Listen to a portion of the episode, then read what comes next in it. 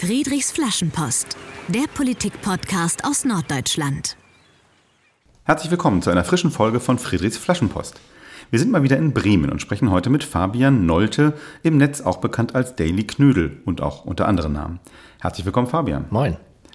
Mein Name ist Dietmar Moltang und ich arbeite beim Julius-Leber-Forum der Friedrich-Ebert-Stiftung. Das ist das Norddeutschland-Büro unserer Stiftung, das politische Bildung anbietet, unter anderem hier in Bremen. Mit Fabian spreche ich jetzt darüber, wie man ein politischer YouTuber wird, was man dabei so macht, welche Erfahrungen man im Netz allgemein und in Social Media im Besonderen macht, wenn man dort über Politik diskutiert und was er eigentlich neben YouTube alles noch so macht. Und wie immer wollen wir den Gast bei Friedrichs Flaschenpost dabei auch etwas näher persönlich kennenlernen. Wir starten mit einem Fundstück aus der Schulzeit. Ja. Das muss äh, jeder unserer Gäste mitbringen. Was hast du dabei, Fabian? Ähm, ich muss dazu sagen, ich bin zweimal umgezogen seit meiner Schulzeit. Viel ist auf der Strecke geblieben. Ist nicht mehr da, okay. Ich hätte unbedingt was Politisches nehmen müssen. Irgendwie, ich war Schülersprecher und so, aber da habe ich ja gar nichts mehr von. Äh, deswegen habe ich in mein C D-Regal geguckt. Ich habe noch ein C D-Regal. Oh, und, das und ist, äh, ich kann bestätigen, es ist wirklich eine echte C D von Die Ärzte. Es ist die erste, ähm, das erste Album der Ärzte. Devil. Ähm, ja, genau, es hieß Debil und sie haben es dann äh, so, ah, im Remaster De- umgenannt in De- Devil De- oder so. Ja, okay. Ähm, weil ich dachte, das passt ganz gut. Das ist so eine Band, die ich in der Schulzeit mit dem Beginn der Pubertät entdeckt habe, ja, und die mich seitdem in allem, was ich kreativ mache, irgendwie ähm, begleitet und äh, die ich immer noch höre, seit sie auf Spotify sind, sogar wieder vermehrt. Ähm, ich habe sie heute Morgen gehört. Das war, glaube ich, der Grund, warum ich das Album dann genommen habe. Ja, cool. Weil ich dachte, ja, das ist Kindheit und so alles, was ich bin. Und du sagst, das hat, hat dich ein bisschen geprägt. Also hast du ein, ein gewisses anarchisches, nonkonformes Gen in dir? Absolut, absolut. Ich hatte es vorher, glaube ich, schon und ähm, deswegen habe ich mich überhaupt für die interessiert. Und ähm, dann haben die das aber sehr gut aufgenommen und geformt und hm. ähm, viel äh, von dem, woran ich glaube und viel von dem, was mir wichtig ist, geprägt mit, mit ihrem doch sehr großen Werk. Ähm, Im Guten wie im Schlechten, glaube ich. Im Guten wie im Schlechten? Ja, also äh, die, ähm, Humor kann sie sehr, sehr gut. Okay. Inzwischen ist es so, dass ich mir diese Texte von, ähm, dieses, das erste Album ist jetzt von vierundachtzig, anhöre und denke, mh, da sind teilweise so Sachen bei, ähm, das Frauenbild und so, da ah, okay, sind manchmal verstehe. so Sprüche, geht heute nicht mehr. Mhm. Ich denke aber, solange ich mir dessen bewusst bin, ist es alles okay. Absolut. Äh, bleiben wir noch einen Moment in der, in der Schulzeit. Äh, du äh, hat, äh, hat in deiner Schule sowas wie, wie Medienbildung, Internet äh, eigentlich eine Rolle gespielt? Ja, auf jeden Fall. Also ich meine jetzt auch ähm, so unterrichtsmäßig. Ja, wir hatten, äh, ich bin äh, hier in Bremen, ähm, in, ich komme nicht gebürtig aus Bremen, sondern aus dem Umland. Er hatte also das Privileg des Niedersachsen-Abiturs und äh, bin da äh, in Achim auf eine ähm, sehr neue Schule gegangen, das Gymnasium am Markt. Und die Schule wurde gegründet mit meinem Jahrgang oder mit dem Jahrgang drüber. Mhm. Das war dann so ein halber Jahrgang und mein Jahrgang war der erste Abi-Jahrgang. Und ähm, das war zweitausendsechs und die hatten äh, seit Beginn keine Tafeln mehr, sondern die hatten okay. nur Boards. Ja. Äh, das war eine sehr schöne Schulzeit. Ähm, ab der sechsten Klasse nur noch Boards zu haben äh, und, und, und Rechner, weil die Lehrer alle damit nicht klarkamen ähm, und wir als Schüler ähm, wesentlich besser damit Bescheid wussten. Okay.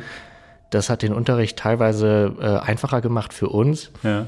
Ganz konkret habe ich, glaube ich, nie in meinem Leben Französisch-Hausaufgaben gemacht, ähm, da ich das Fach nicht mochte, weil ich den Lehrer nicht mochte. Der ähm, war aber... Ähm, Der wollte alles sehr digital machen und wir mussten die immer digital machen, die Hausaufgaben. Und ich habe das halt immer so hingekriegt, dass dummerweise die Datei nicht lesbar war. Ach, dann, schade, ja, das kennt man ja. Ne? Und ich habe dann aber gesagt, ah, ich habe es wirklich gemacht. Aber das müssen, müssen wir jetzt glauben. Irgendwie, das liegt hier an der Schule. Ich kann das ja zu Hause nicht wissen, dass das hier nicht zu öffnen ist. Und das, damit, damit bist du durchgekommen? Damit bin ich durchgekommen. Auf der anderen Seite ähm, hat man sich dann ja früh mit PowerPoint auseinandergesetzt, mit... Äh, Mit, mit dem ganzen Zeug, auch mit YouTube. Wir haben wahrscheinlich noch viel mehr Filme geguckt als alle anderen, was mir bis heute auch Aha. viel geholfen hat. Ähm, und von daher war man, war man permanent eigentlich Medien ausgesetzt mhm. da. Ja, interessant, dass du das sagst, weil so in, in den Diskussionen über Schulpolitik ist das ja oft ein Thema, dass man eigentlich viel mehr Medieneinsatz machen müsste, auch den Umgang mit Medien lehren müsste. Und viele äh, Schülerinnen und Schüler, mit denen wir auch in der Friedrich-Ebert-Stiftung arbeiten, die sagen schon, dass es eigentlich eher selten eine Rolle spielt, also auch heute noch in ihrem Unterricht. Schön, dass es äh, da eben so auch solche Schulbeispiele gibt, wo das tatsächlich anders, äh, anders ist, anders war. Ja, wobei ich mir nicht sicher bin, dass ich da wirklich viel gelernt habe über meinen Umgang mit Medien. Okay. Ähm, vor allem über meinen Umgang im Netz. Das lag einfach daran, dass ähm, wir zu, zur Hälfte junge Lehrer hatten, die sich damit auskannten, und zur anderen Hälfte eben nicht. Und wenn die Lehrer da nicht die Kompetenz haben, dann können sie die auch nicht weitergeben. Dann wird es schwierig, was beizubringen. Ähm, ne? Dann hilft es eher mir, meine Hausaufgaben nicht zu machen.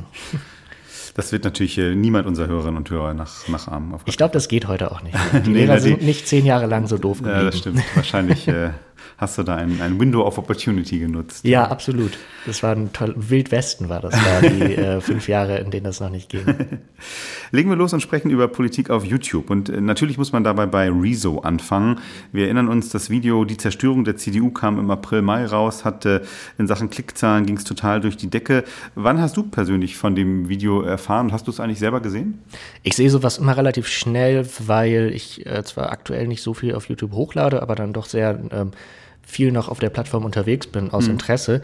Meistens gucke ich die Videos nicht ganz, ähm, weil ich dann auch Besseres zu tun habe. War eine Stunde ungefähr, ne? Es war eine Stunde, aber es war eine gute Stunde und es war eine, eine inhaltsvolle Stunde. Ja. Und so viel hat er sich dann auch nicht wiederholt. Und äh, ich hatte das, glaube ich, am Tag des Uploads bei mir im Feed, habe es mir angeguckt und dachte, okay, interessant, ähm, nett recherchiert. Dass das dann so durch die Decke geht, ähm, habe ich nicht erwartet. Er war ja jetzt auch nicht ja. derjenige, der politische Kommunikation erfunden hat oder als erster auf die ja, Idee kam, über die C D U dafür zu sprechen. Ja, ja. Er war bloß der Erste mit Reichweite und, glaube ich, einfach im richtigen, zum richtigen Zeitpunkt hat er dieses Video gemacht. Ja. Kannst du das irgendwie erklären, warum das jetzt so dermaßen durch die Decke ging? Ich habe nochmal nachgeguckt, stand diese Woche sechzehn Komma zwei Millionen Aufrufe. Das ist ja schon eine Hausnummer. Ich glaube, da spielen viele Sachen eine Rolle. Erstmal ist er ein äh, sehr guter äh, und sehr erfolgreicher YouTuber, der sehr, ähm, also einfach sein, sich über Jahre diese Fanbase aufgebaut hat. Jetzt klingelt hier im ja. Hintergrund die Bremer Kirche, das ist, genießen wir jetzt, Schön. während du weiterredest. Aber ich glaube, sie ist schon fertig. Schon durch. ähm, dann war das Ding auch einfach gut recherchiert, das muss man ihm lassen. Ja. Ähm, und äh, das kam auch einfach in, in einer Zeit, ich glaube, es war vor der Europawahl, genau, das ja. sogar.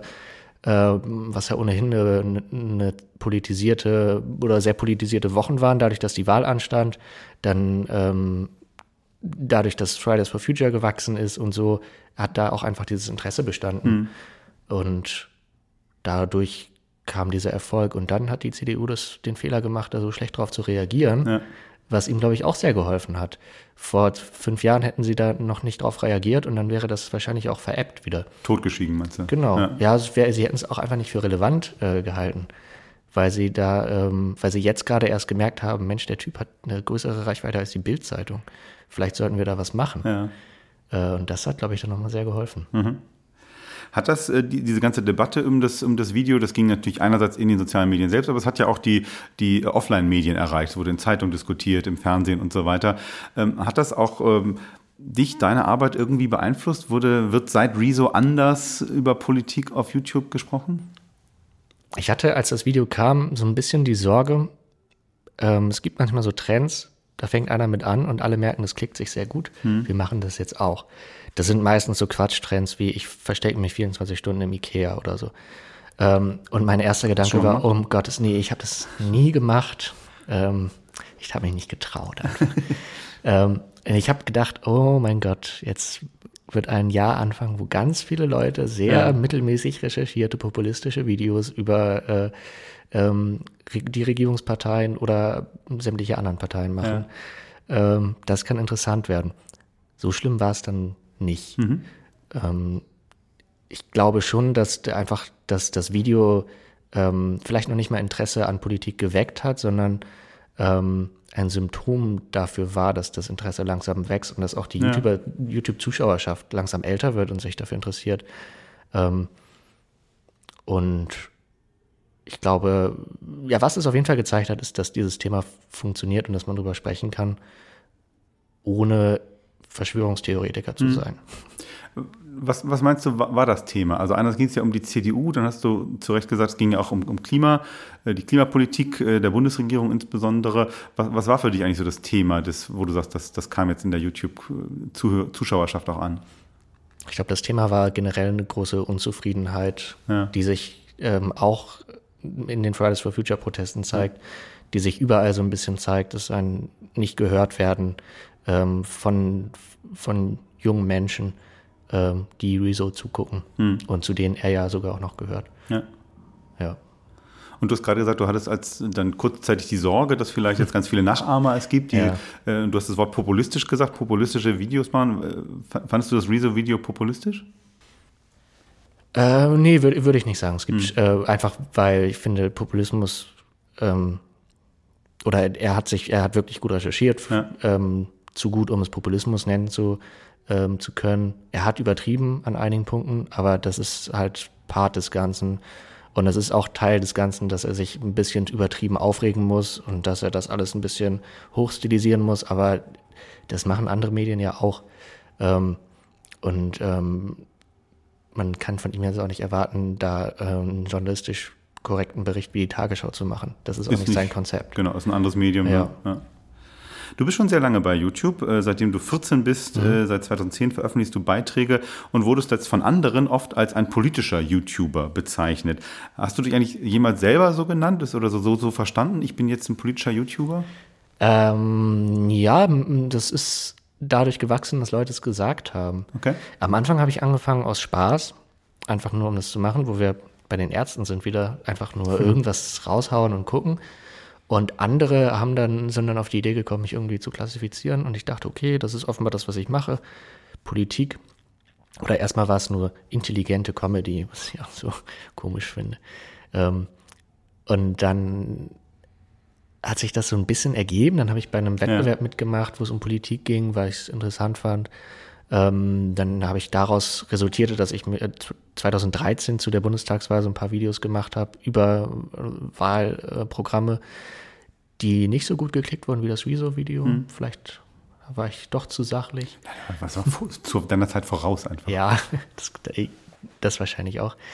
Und dann sind das so, ist das so ein Thema, mit dem man sich ohnehin gerne auseinandersetzt und wo man dann drin ist und dann macht man das lieber, als sich vierundzwanzig ja. Stunden im Ikea zu verstecken, weil das machen ja alle anderen. Also ja. ich will auch, wollte auch immer schon Sachen machen, ähm, die so ein bisschen Arbeit erfordern und ein bisschen ähm, auch die, den Zuschauer irgendwie voranbringen mhm. und mich voranbringen.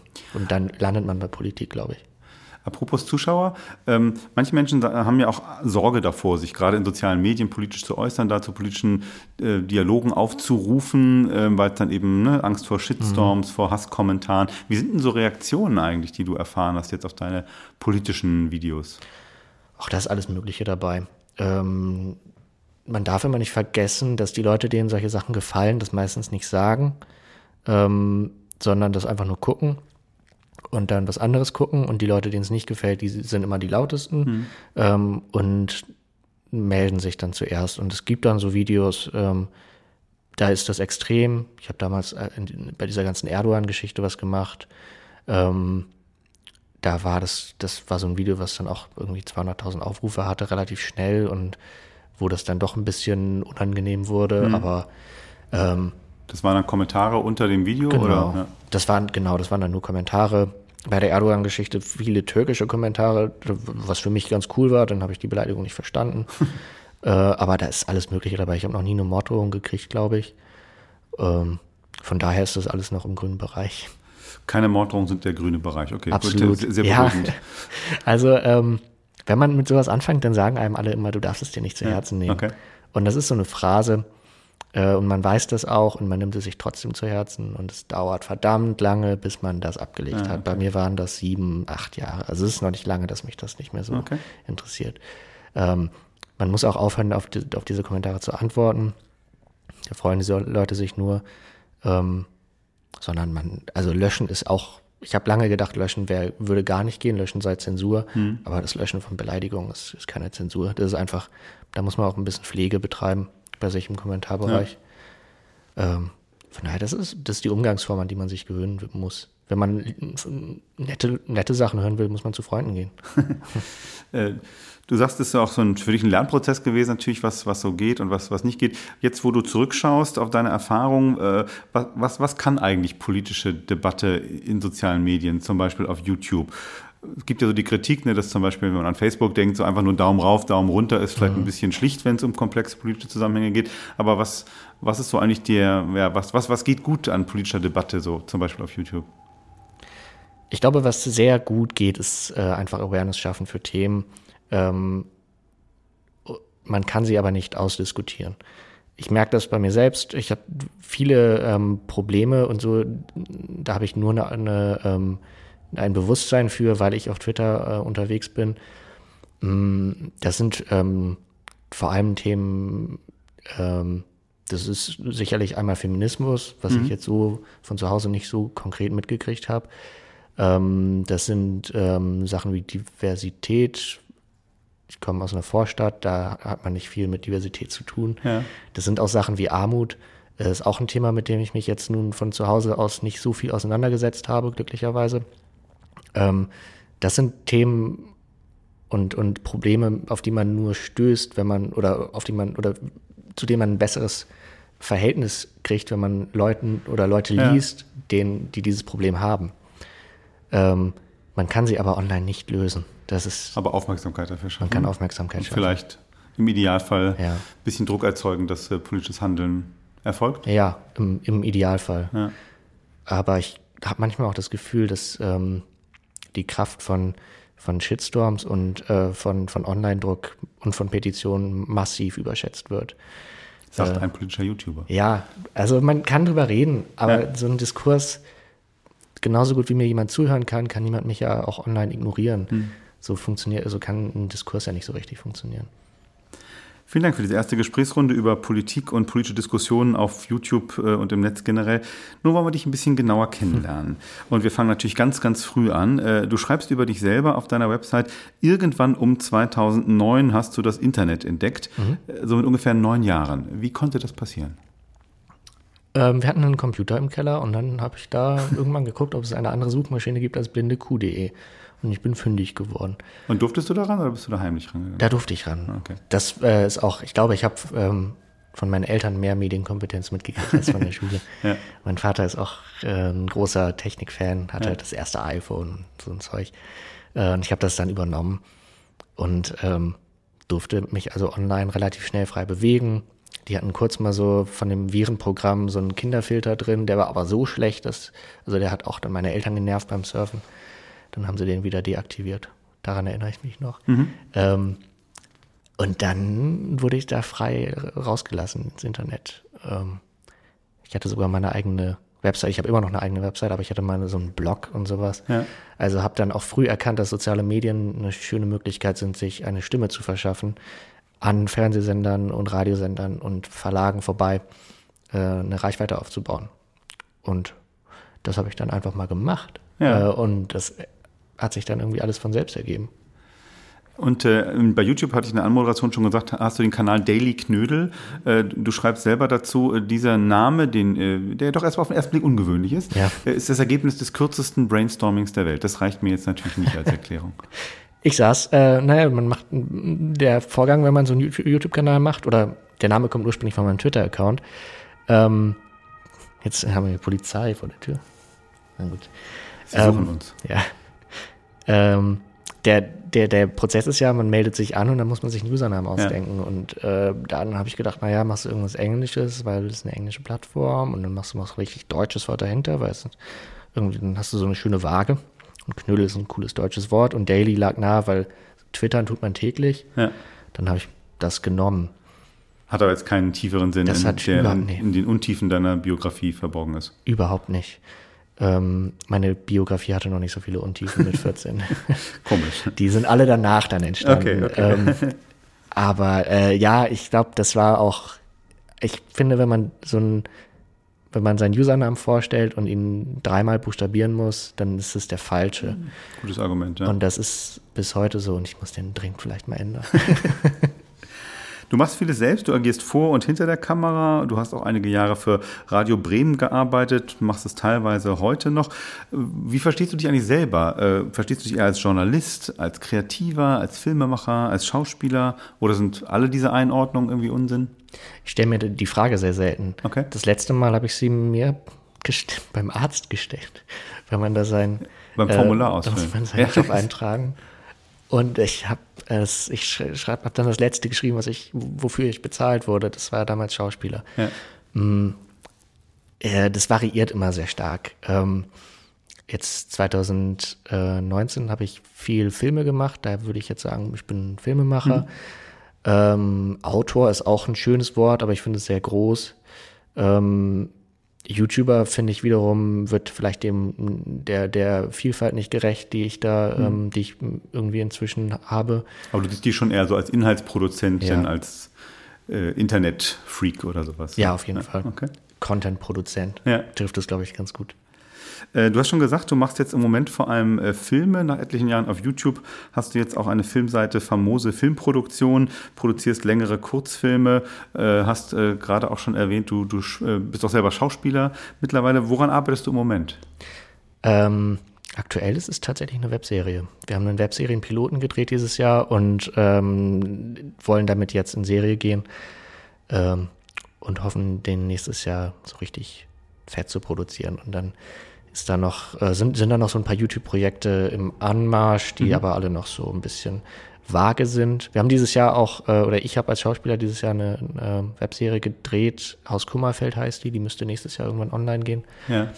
Ähm, aber da arbeite ich gar nicht mehr dran. Da ist meine Arbeit ist schon durch, getan. Ja, okay. Was sehr schön ist. Normalerweise bin ich bei so einem Projekt immer vom ersten Wort im Skript bis zum Hochladen beteiligt. Ähm, bei dem Ding habe ich das Skript gekrie- gekriegt und ähm, nach dem letzten Drehtag war ich durch. Was auch ganz schön war. Ja. Du machst das, wovon viele junge, Leu- junge Leute träumen. YouTuber, im Internet äh, unterwegs sein, das Internet selber kommentieren auf so einer Meta-Ebene. Du bist äh, überwiegend selbstständig tätig. Ist das alles so ein Traumjob für dich? Auf jeden Fall. Ähm, der Job hat leider, oder dem, dem Job wohnt inne, dass man ihn regelmäßig hasst. Äh, je, jedes Projekt, jedes gute Projekt hat den Punkt, wo man denkt, ich mache es nie wieder. Mhm. Jeder Kurzfilm ähm, und, und jedes, jedes Skript hat den einen Moment, wo man äh, es hinwerfen will und denkt, ich mache jetzt eine Ausbildung zum Schreiner oder irgendwas, was ich ähm, den Rest meines Lebens machen kann. Mhm. Aber das ist Part des Jobs. Und wenn man sich daran gewöhnt hat, ist es gut. Auf der anderen Seite kann ich ausschlafen meistens. Und, ähm, für viele junge Leute ein wichtiges Jobkriterium. Absolut, absolut. Danach habe ich das ausgewählt. Also es geht mir gar nicht ums Machen, es geht mir nur ums Ausschlafen. ähm, nee, und ähm, ich kann diese Sachen machen, kann kreativ sein äh, und, und mir Sachen überlegen. Und wenn man sich so dran gewöhnt hat, das zu tun, vergisst man oft, wie besonders das ist, dass man überhaupt Spaß hat an seiner Arbeit. Mhm. Äh, das, ich glaube, das ist schon ein Privileg.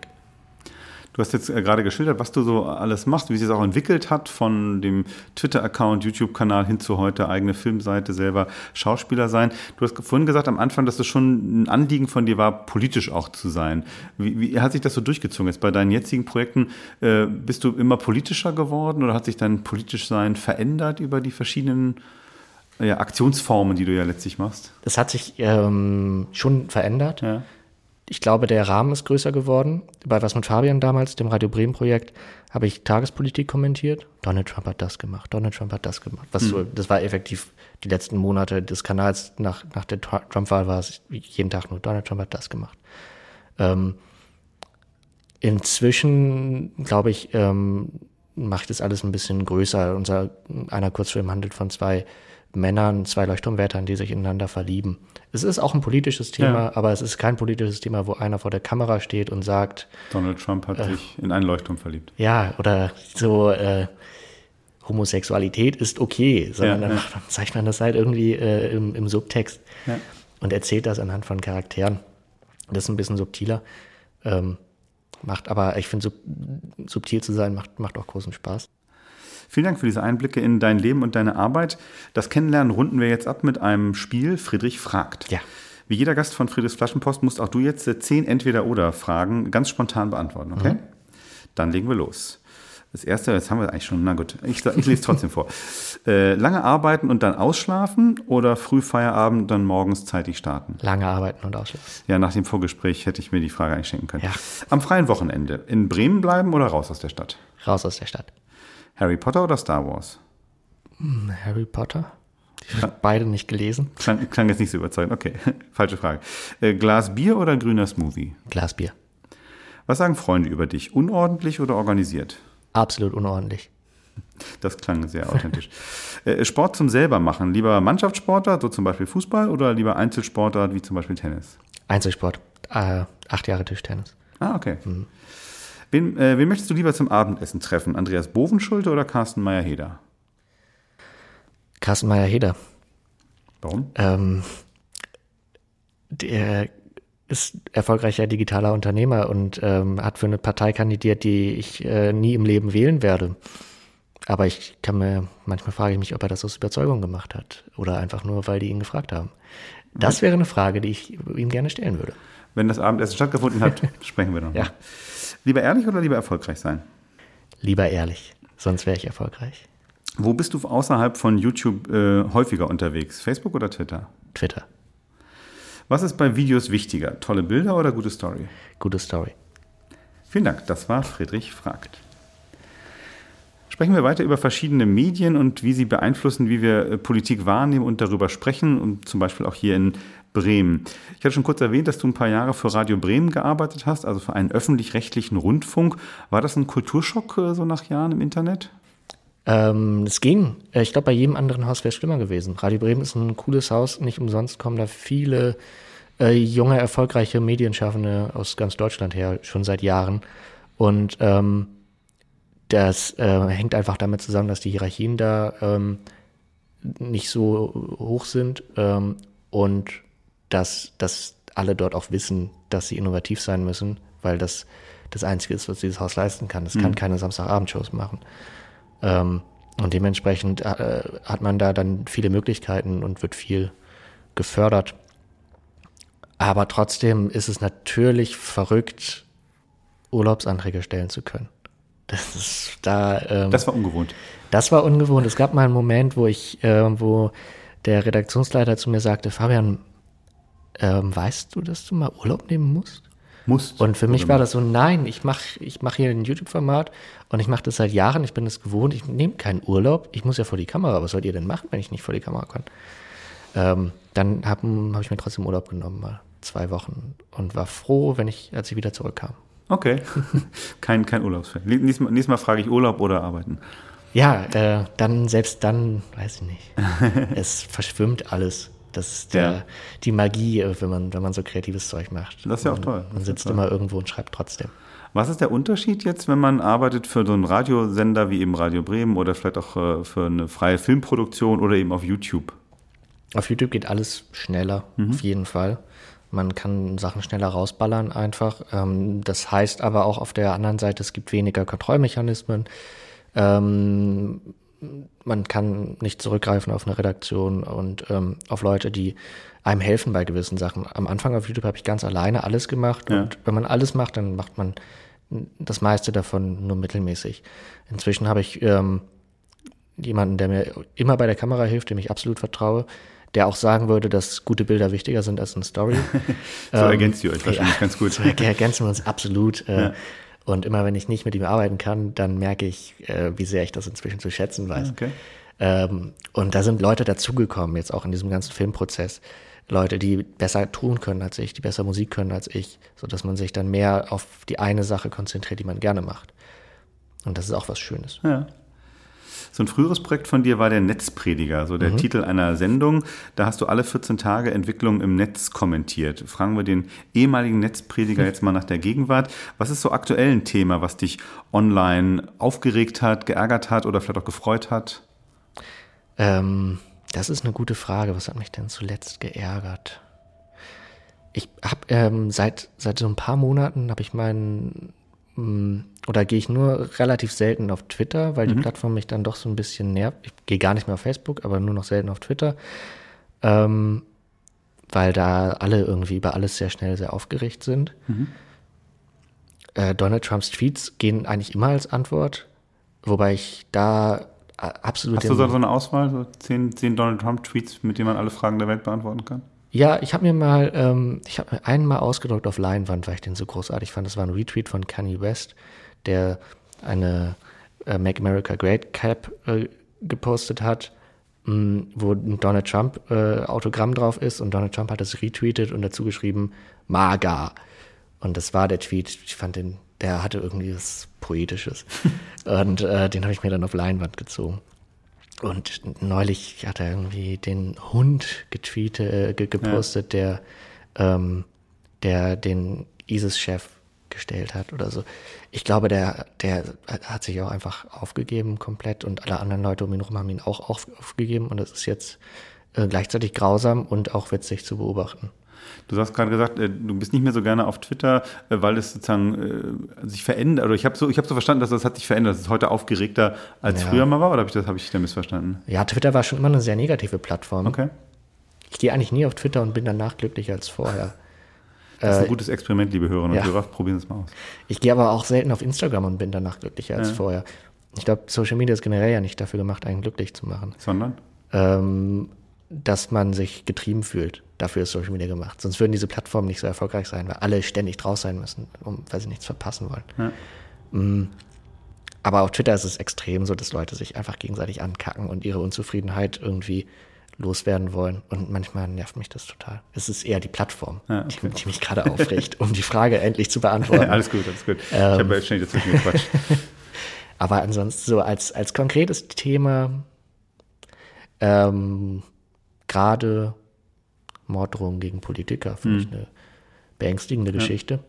Ähm, Nazis geht immer als Antwort, seit Jahren, dummerweise. Es hört ja einfach nicht auf. Sind auch eben sehr präsent im Netz. Ja, sie sind sehr präsent im Netz. Ähm, die Hälfte von ihnen sind Bots und die andere Hälfte sind gefährliche, böse Menschen, äh, die dumme Dinge twittern, und Leute ähm, retweeten das. Das ist auch so ein Ding von Twitter, dass Boshaftigkeiten äh, und dumme Dinge ähm, eine größere Reichweite finden als kluge Dinge, weil sie schneller retweetet werden, weil Leute sich darüber lustig machen. Das ist, wenn ich über Donald Trumps Twitter spreche, dann sorge ich auch nur für seine... Hm, also ich klar. glaube, es ist ihm egal, er hat genug Reichweite. Ja. Aber man sorgt dann dafür, dass über sowas gesprochen wird und nicht über sowas wie ähm, den letzten guten Thread, den ich gelesen habe, mhm. an den ich mich nämlich jetzt auch gar nicht erinnere. Ja. Das ist ja ganz spannend. Und äh, ich bin jetzt zum Beispiel jemand, der nicht besonders stark auf YouTube unterwegs ist. Da kenne ich mich jetzt persönlich nicht so gut aus. Und eine Frage, die mich deswegen umtreibt, ist, also wie, wie verbunden sind eigentlich solche Communities mit, mit anderen Communities? Also ist es so, wenn man jetzt auf Twitter mit Leuten debattiert oder auf YouTube in den Kommentarspalten, sind das eigentlich sozusagen quasi im, immer die gleichen, sag ich mal, fünftausend Leute, die da miteinander reden? Oder wenn, wenn du zweihunderttausend Klicks hast, hat, hat man dann zweihunderttausend verschiedene Menschen auch wirklich erreicht? Naja, also es kommt irgendwie auf den Creator an, der da ähm, aktiv ist. Ich glaube schon, dass der auf den verschiedenen Plattformen immer die gleichen Leute natürlich anzieht. Mhm. Ähm, aber dass die dann in ihrer Bubble bleiben und ähm, ja, bei anderen Creatoren wieder andere Communities sind. Es gab vor ein paar Jahren mal auf YouTube so eine, so eine Diskussion. Müssen wir von verschiedenen Communities sprechen oder ja. von der YouTube-Community? Das ist Quatsch, es gibt nicht die YouTube-Community. Sondern äh, verschiedene. Es gibt da verschiedene, ja, okay. die sich um die Creators herum versammeln. Weißt du eigentlich, äh, wer so deine Zuschauerinnen und Zuschauer waren bei Daily Knödel oder heute sind bei den Filmen, die du machst? Ist man mhm. da irgendwie in Interaktion? Man ist, in, also so ein paar Leute äh, fallen schon auf dadurch, dass sie ständig kommentieren, was ich super finde. Ich bin ja. der schlechteste Kommentierer der Welt. Ähm, die äh, kommentieren und ähm, das sind dann Leute, das macht Spaß, ähm, die wieder zu lesen. Und die hat man dann schon so ein bisschen auf dem, auf dem Schirm und weiß, wer das ist, so ein bisschen. Man kennt sich jetzt nicht persönlich. Aber man vertraut darauf, wenn man was Neues macht, dass die mhm. sich das auch angucken und dass die sich freuen. Das, das ist auf jeden Fall so. Ja. Sprechen wir zum Schluss unseres Gesprächs noch ein bisschen über Bremen. Bremen, das Umland von Bremen war immer deine geografische Basis. Ist es eigentlich ein guter Ausgangspunkt für einen politischen Filmemacher und Content-Produzenten oder ist der eigene Standort eigentlich relativ egal, wenn man sowieso überwiegend im Netz unterwegs ist, was jetzt geografisch ungebunden ist? Es ist egaler geworden. Das sieht man in Bremen jetzt gerade daran, dass ähm, viele erfolgreiche Formate aus Bremen kommen und in Bremen geblieben sind. Mhm. Ähm, da Da zwei Kollektiv von Funk ist mhm. ein super erfolgreiches Format. Die Redaktion sitzt hier in Bremen. Äh, Wumms von Funk ist super erfolgreich, sitzt auch hier in Bremen. Ja. Ähm, und da gibt es auch gar nicht das, den Bedarf, wegzugehen. ich verstehe, dass es lange so war, dass man hier nicht alt werden konnte, sondern irgendwann ähm, nach Köln oder Berlin gehen musste. Ähm, und ich kann mir vorstellen, dass es auch immer noch leichter wäre, das zu tun. Es ist aber nicht mehr zwingend nötig. Das heißt, es gibt so eine, so eine Szene, auch mit, ja. mit der du dich auch austauscht hier in Bremen? Es gibt eine Szene, man kennt sich gegenseitig, es ja. ist alles übersichtlich, äh, man mag alle und ähm, tauscht sich, tauscht sich auch aus. Ähm, es ist manchmal immer noch ein bisschen schwer, man kann Sachen vielleicht nicht so schnell realisieren, wie man, wie man möchte, aber ähm, solange man selbst kreativ ist, ist ja auch ein bisschen egal, wo man kreativ ist. Hm. Wenn du dich noch mal kurz so in die, in die alte Rolle des äh, Daily Knödel äh, zurückversetzt, mhm. äh, was wäre heute so ein Bremer Thema, was du gerne eigentlich dann aufgreifen würdest und irgendwie auf YouTube thematisieren wolltest? Also ein großes Bremer Thema, was auf YouTube super gut funktioniert, ist immer Cannabis-Legalisierung. Das kann man seit Jahren immer wieder machen, das funktioniert super. Ist aber nicht Bremen-spezifisch, oder? Ich glaube, Bremen wird schon die erste oder zweite Stadt sein, wo das ein Thema ist. Okay. Das äh, kann ich mir nicht vorstellen, dass das noch zu lange dauert. Ähm, im Gegenteil, wenn ich hier an der Schlachte langlaufe, dann ist Cannabis schon legalisiert. Das, äh, da ähm, Strafen erwartet da ja keiner. Dies ist kein Rechtstipp oder sowas, muss man dazu sagen. Ähm, ich, also das wäre auf jeden Fall ein, ein wichtiges Thema. Ansonsten, mh, gute Frage.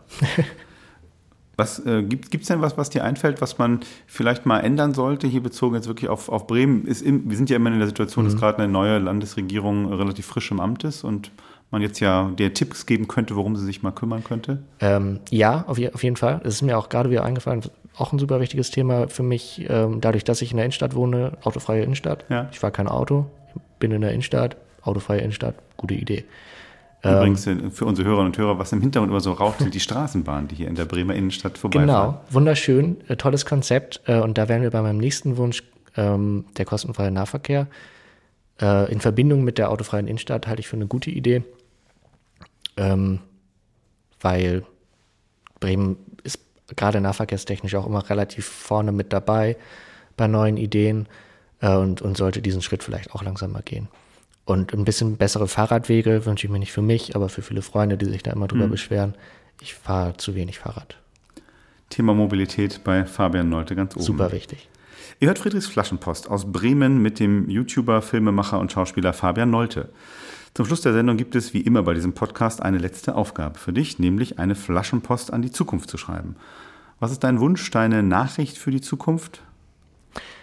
Ich wünsche mir für die Zukunft erstmal, dass es allen gut geht.